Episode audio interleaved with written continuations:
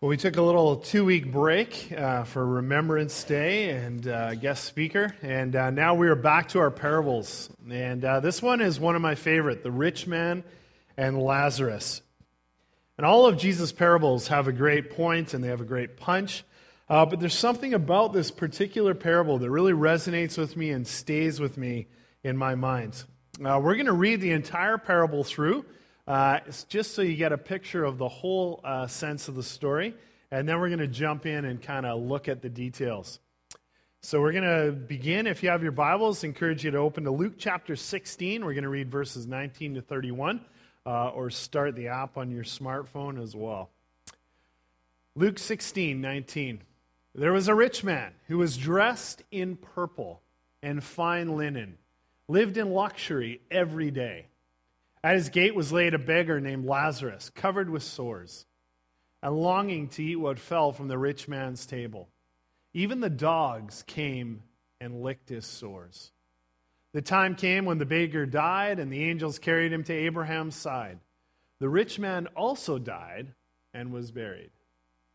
In Hades, where he was in torment, he looked up and saw Abraham far away, with Lazarus by his side. So he called to him, Father Abraham, have pity on me and send Lazarus to dip the tip of his finger in water and cool my tongue, because I am agony in this fire. But Abraham said, Son, remember that in your lifetime you received your good things, while Lazarus received bad things. But now he is comforted here, and you are in agony. And besides all this, between us and you, a great chasm has been set in place. So those who want to go from here to you cannot, nor can anyone cross over from there to us. He answered, Then I beg you, Father, send Lazarus to my family, for I have five brothers. Let him warn them so they will not also come to this place of torment. Abraham replied, They have Moses and the prophets. Let them listen to them. No, Father Abraham, he said, but if someone from the dead goes to them, then they will repent. He, they said to him, If they do not listen to Moses and the prophets, they will not be convinced, even if someone rises from the dead. So, this past week, uh, there was a new movie that opened uh, Doctor Strange, one of the Marvel Cinematic uh, Universe movies. And so uh, I took Ray, and the two of us went to the movie. And uh, really interesting movie. Uh, really, uh, lots of interesting things in there, including a fantastic character arc where the main character, Doctor Strange, he's a really successful surgeon at a huge hospital in downtown London. And uh, this guy is the top of his field. He has incredible skills. People come from all over the world, and he performs surgeries that no one else can seem to. And his hands are unbelievably steady. And he is so steady and he's so good at what he does. And he is paid very, very well for his services. And at the beginning of the movie, you meet him and you see him in the operating table and you see how he's just so full of himself. He knows he's the best thing since sliced bread, and he tells everybody about it. And he's just incredibly arrogant and condescending to everyone around him. And life is going along in his, eyes really well until he has a horrendous car accident and his hands are ruined. The very thing that gave him such skill as a surgeon. And he kind of spirals down into uh, a real depressive and angry state. And he's just so upset that his hands can't be healed. And he finally goes off uh, in search of healing. And he finds a guy who tells him that it's possible for his hands to get healed if he goes to Nepal, to the city of Kathmandu. Uh, there's a Christian organization called Focus on the Family, and one of the things they do is called um, plugged in movie reviews. And in the past, I haven't been a huge fan of their movie reviews. Uh, they're pretty superficial. Uh, but I looked up this one, and uh, they have a new fellow on staff. His name's Paul Asay. He did an absolutely beautiful review of this movie and kind of helping us sort through it as uh, followers of Christ.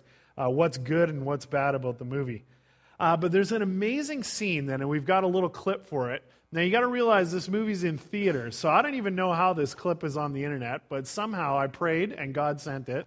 Uh, so it, it's not the all time best quality, but I think you'll get the point really good. So, as uh, Dan is turning down the lights and we're getting ready for the clip, um, this is Doctor Strange when he finally makes it to Kathmandu uh, in Nepal and he meets a teacher. And she is attempting to open his eyes to a bigger reality than he has known. So let's take a look. I spent my last dollar getting here. One way ticket, and you're talking to me about healing through belief.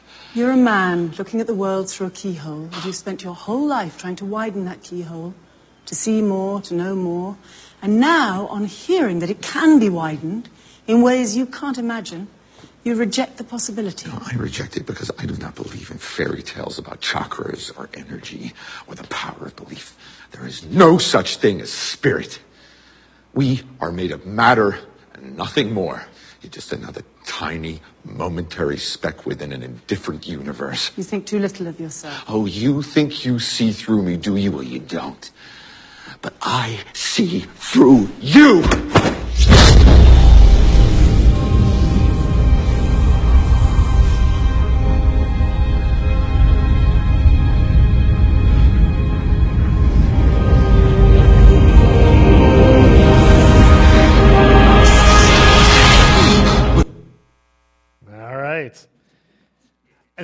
I chose that clip is because of his statement. He says, There is no such thing as spirit. We are matter and nothing more. But you know what? As followers of Jesus Christ, we are privileged to lovingly and gently say to others, I'm sorry, but you're wrong. There is more than what you can just touch and taste and see. There really is a spiritual realm. And in this parable, when Lazarus, Lazarus the beggar dies, the angels come and gently carry his soul to paradise beside Abraham. Why does Jesus choose Abraham as the figure that's waiting for Lazarus? Well, in the Bible, Abraham is considered the man of faith, the archetype of faith. And the steps of faith that Abraham took in his lifetime are astounding. And the Bible really holds him up as the father of faith. And Lazarus, during his entire lifetime, as he was suffering, as he had sores, as he was starving, and he was at the gate of this rich man, he had faith that carried him through all of the worst things that he was experiencing in life. And he knew that his life was still in God's hands. And when he dies, his faith is rewarded. The angels gently pick him up and they carry him to paradise to be with Abraham. He knew the reality of the spiritual world. He knew that there is more than just the material that we can touch, taste, or see. Richard Dawkins, the famous, famous atheist, he says, The universe is nothing but a collection of atoms in motion. Human beings are simply machines for propagating DNA. And the propagation of DNA is a self sustaining process. It is every living object's sole reason for living. And we need to ask ourselves is there really nothing more to the universe than that? Are we going to say with Francis Crick, your, you, your joys, your sorrows, your memories, your ambitions, your sense of personal identity, your free will to choose, are in fact no more the beha- than the behavior of a vast assembly of nerve cells and their associate molecules. Is that all we are? Is everything in our life just predetermined by matter, by our genetics? Well, Christian uh, philosopher John Polkinghorne, he responds, and this is what he says. He says that kind of thinking not only does it relegate our experiences of beauty, of moral obligation, and religious encounter to the scrap heap, it also destroys rational thought. Thinking is replaced by electrochemical neural events. Two such events cannot confront each other in a debate. They are neither right nor wrong, they simply happen. See, what he's saying is if we are just the product of atoms in motion, if our thoughts are nothing more than neurochemical reactions, then all rational thought collapses. Chemicals can't have an argument together. And we agree. We know that rational thought is happening. It's happening right now as you listen to me, unless some of you are sleeping, in which case I'm going to come beat you with wet spaghetti. but we know that rational thought is happening. We know that there's more than just matter to us. We know there's a spiritual realm. So, philosophically and rationally, we know there's more. Our own experience also tells us that there's a spiritual realm. How do we account if we are nothing more than matter? How do we account for that incredible desire that wells it up in us when we're here gathered together as a local church on a Sunday morning and the worship team's leading us in worship? Isn't there something in your heart that just wants to worship God? There is. And if we reduce it to mere atoms, we can't explain that. As the old saying goes, there are no atheists on the battlefield or in a plane that's about to crash. There's something deep in our hearts that knows there's more than just atoms, more than just stuff. And the experiences of God's Spirit in the life of Christ followers over and over attest to this. In my own life, the moment when I was about to start my first pastoral role, way back in 1995. And that summer I had worked at Camp Qwanoes, and it was the last week of the summer, and I remember feeling overwhelmed. I was in the chapel, and I was realizing in three weeks I was about to start my first pastoral job. And I remember having this conversation with God. I said, God, I'm not adequate for this. I cannot do this. Not a huge long list of friends that were more talented, that had better speaking ability, that had a million attributes that I didn't have. And I say, God, why don't you send one of them?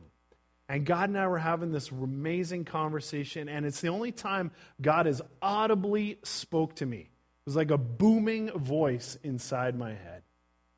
If we are mere atoms, if there's no spiritual realm, how do we account for things like that?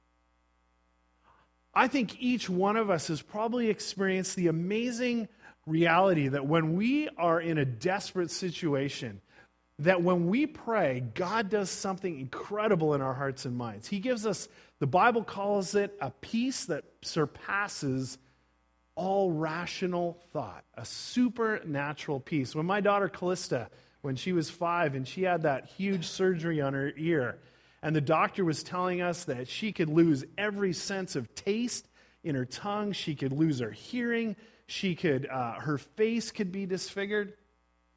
I remember being so anxious. And I remember just praying and praying and praying. And God sent that incredible sense of peace that does surpass all rational thought. If we are nothing but atoms, how do we account for things like that?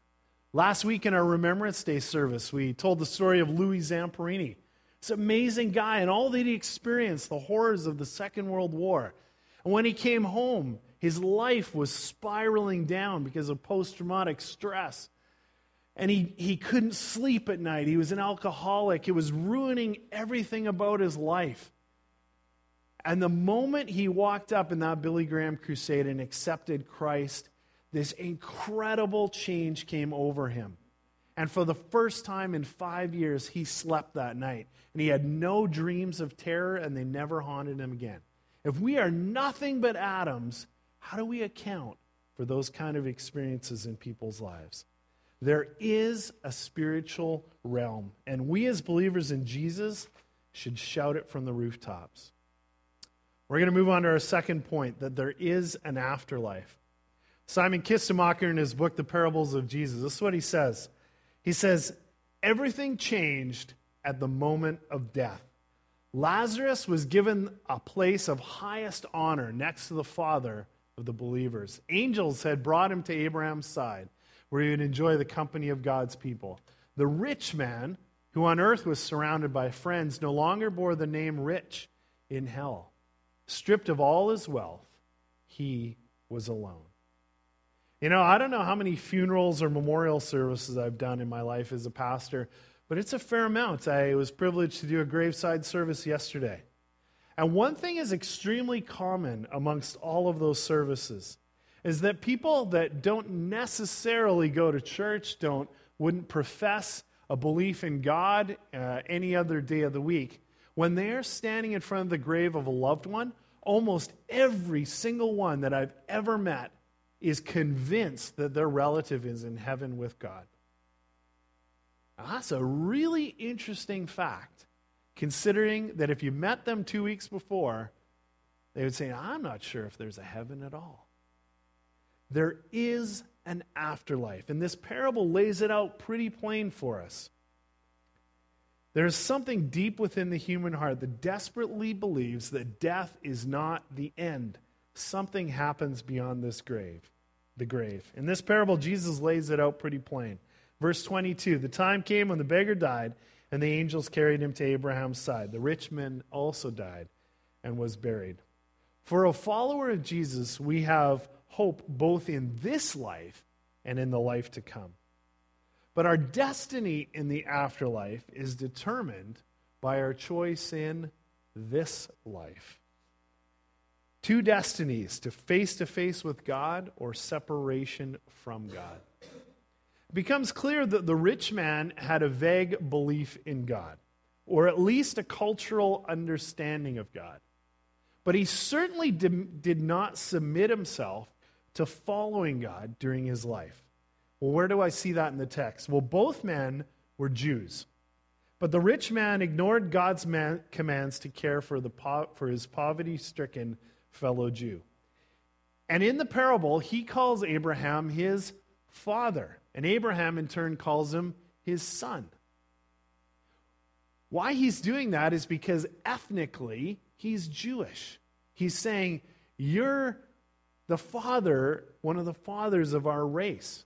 So ethnically, this guy was Jewish, but our ancestry is never enough for us to experience eternal salvation to be in the presence of God for eternity beyond the reach of pain or sorrow or mourning or crying, that privilege, the Bible says, is reserved for those who take themselves off the center of their life, take themselves out of the throne, and put Christ on it.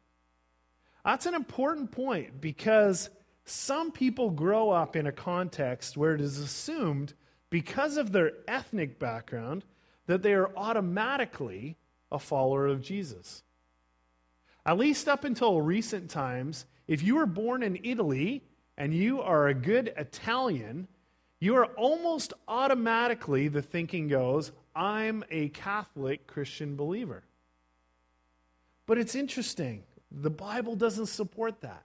It doesn't say where you're born or the ethnic group you're born into equals salvation. It would also be true uh, for some of the Dutch Reformed Christian people that I've talked to. They would say the same thing. They would say, Of course I'm a Christian. I'm born Dutch. I'm part of the church.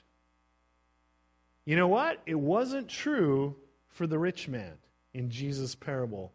And it isn't true for any of us either. Every person makes their own choice about Christ. Is Jesus our Lord and our Savior or not? True belief in God would have resulted in the rich man caring for Lazarus, the beggar at his gates. And he would have known this. It lays it out really clear in the Old Testament. In Deuteronomy 15, 7 through 8, this is what it says If anyone is poor among your fellow Israelites in any of the towns of the land that the Lord your God is giving you, do not be hard hearted or tight fisted towards them. Rather, be open handed and freely lend them whatever they need. You know, even in hell, the rich man appears unrepentant. He does not appeal to God for mercy, but to Abraham. He called Abraham his father, and he expected the patriarch of his race to have pity on one of his descendants. Well, what's Abraham's response in this parable? Verse 25 and 26, Abraham says, Son, remember that in your lifetime you received your good things, while Lazarus received bad things. But now he is comforted here, and you are in agony. And besides all this, between us and you, a great chasm has been set in place. So those who want to go from here to you cannot, nor can anyone cross over from there to us. You know, this parable ultimately represents the call to repent before it is too late. So, how does all of this matter to you and I here this morning? First, I need a sip of tea. Well, challenge number one. If you are sitting here this morning and in your heart of hearts, you believe that the material universe, that what we can see, touch, taste, or smell is all that exists, then this parable comes along with a loving challenge and says, You're wrong. You need to investigate more. Open up your heart and mind to the possibility of the spiritual. Jeremiah 33 3 has been called God's phone number. It's a great verse. It says, Call to me, and I will answer you and tell you great and unsearchable things that you do not know. God has made the offer. We need to take him up on it. Challenge number two there is an afterlife. If you're stumbling through life with not one minute given to thinking about what comes after we die, this parable challenges us. There is life beyond death. What do we know about it? How does the reality of eternity affect how we live now, our decisions in this life? Challenge number three there are two destinies face to face with God or separation from God. You know, I've met people throughout uh, my pastoral career that they attend church every week. They're pretty faithful at coming. They love the people in the church, they make lots of friendships, they even serve in church.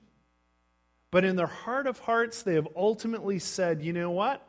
All of this is great for these other people. It's great for them, it works for them but it's not for me. I'm good. I don't need to know Jesus in a personal way.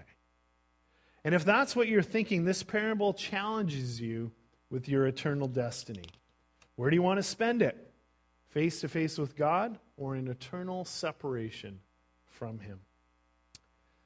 My first point focused on the nature of reality and what God says about it. My second point, I want to look at life in all of its beauty and pain and discover how God intends for us to live.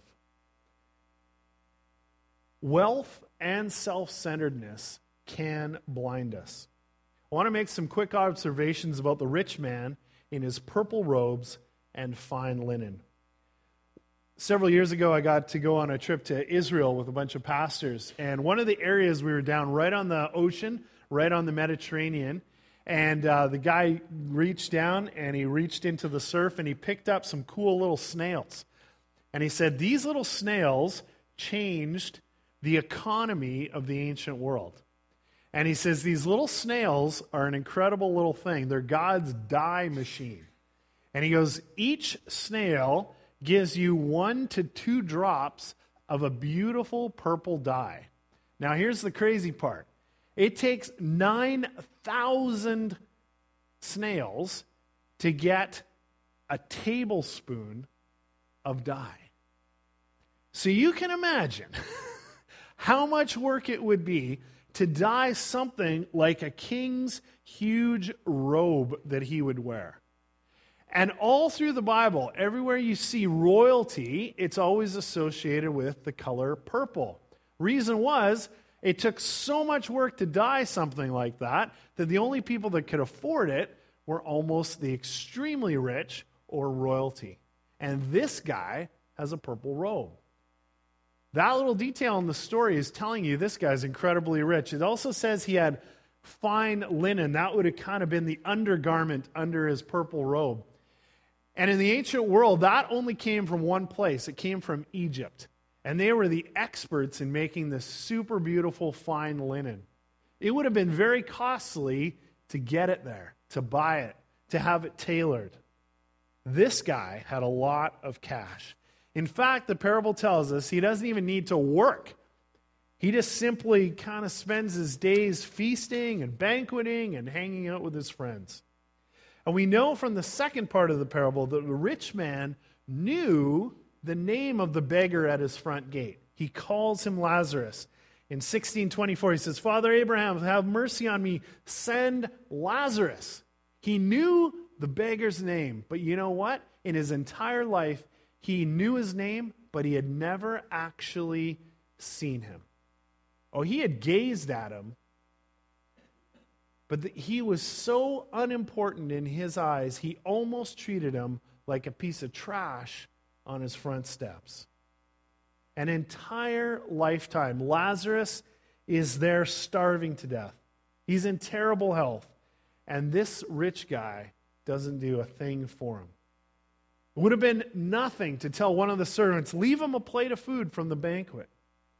Could have left a bowl of soap and water for him to clean himself. Could have left ointment for his sores. Could have left him a set of clothes. Nothing, not one thing ever over an entire lifetime. And he knew better. As we said, Deuteronomy 15, 7a, if there is among you a poor man of brethren, within any of your gates in your land, which the Lord your God is giving you, you shall not harden your heart nor shut your hand from your poor brother. This guy knew what he should do, he just refused to do it. And you know what? There are lots of good, generous, God fearing, Bible believing, rich people that have done a ton of good with the wealth they have been given. I appreciate those people. You know what my prayer for is? God to give them more because they in turn bless others with it. But there are a whole bunch of other people in the world that their wealth and their selfishness blinds them, blinds them to caring about God, to caring about other people. And this parable challenges that. And really, the question, even for the rest of us who may not have 10 million in our bank account, but compared to the people that Jackie met in Zambia, we are actually phenomenally wealthy. And the question this parable leaves with us Am I using the resources that God has given me to care for the poorest of the poor? Do I do up a shoebox for Operation Christmas Child? Will I contribute to the Christmas hampers this year for struggling families right here in Ladysmith? Ultimately, am I a good manager of the resources that God has blessed me with? The rich man in this parable was not a good manager. And it caused him to step over and ignore Lazarus at his gate every day. May you and I never, ever follow in that rich man's steps. So, if someone's trapped in that kind of mindset, how do they break out of it? What's the thing that kind of jars us into a new way of thinking? You know what it is? It's the Word of God. It's the Bible, it's the words that God has said, and it's the cure for our deafness and our blindness. This parable that Jesus told ties in really well with what Jesus says in the Sermon on the Mount. In Matthew 6, this is what he declares Don't store up treasures here on earth, where moths eat them and rust destroys them, and where thieves break in and steal. Store your treasure in heaven where moth and rust cannot destroy, and thieves do not break in and steal. Wherever your treasure is, there the desires of your heart will also be. The rich man in the parable decides he's storing up his riches right here on earth. He spends his wealth on himself and his guests. But if he had used his wealth, at least in part, to care for Lazarus and all the other poor that were in his vicinity, he would have in fact been storing up treasures in heaven. It's the Word of God and the example of Jesus Christ that cut through our blindness and our deafness to the needs of others around us. I love how the book of Hebrews in the second half of the Bible describes the Word of God.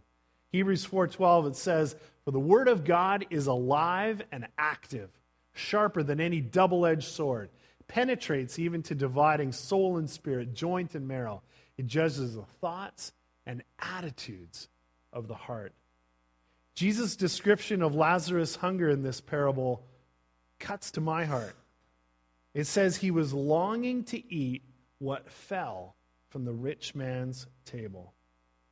You know, that the sad reality is that in our world today, there are starving people around the world that could be saved from starvation with what we as Canadians throw in the trash heap. I think that's one of the reasons I get so excited about our teams going over the Fraser Valley Gleaners in the summer. This summer, past summer, we had our best attended team. They made a phenomenal difference to world hunger by serving for one week. And all of that is stuff that would have normally been thrown out. I think this parable challenged us in deep ways that stretch across 2,000 years and says, How are we like the rich man? How is the very scraps from our table, how could that feed a starving world? Well, the last kind of point is that Jesus' followers simply should not be committing sins of omission. We shouldn't be failing to do the good. Again, our friend Simon Kistemaker in his book on parables has this to tell us. He says, The rich man did not deserve hellish torment for what he had done in his life on earth, but for what he had failed to do. He had neglected to love God and love his neighbor. He had disregarded God and his words. Ultimately, the rich man's life is a clear indication that he had no faith, no true belief in God, and he certainly wasn't willing to live life God's way. Jesus says in Matthew 7:20, "Thus by your fruits, by their fruits you will recognize them."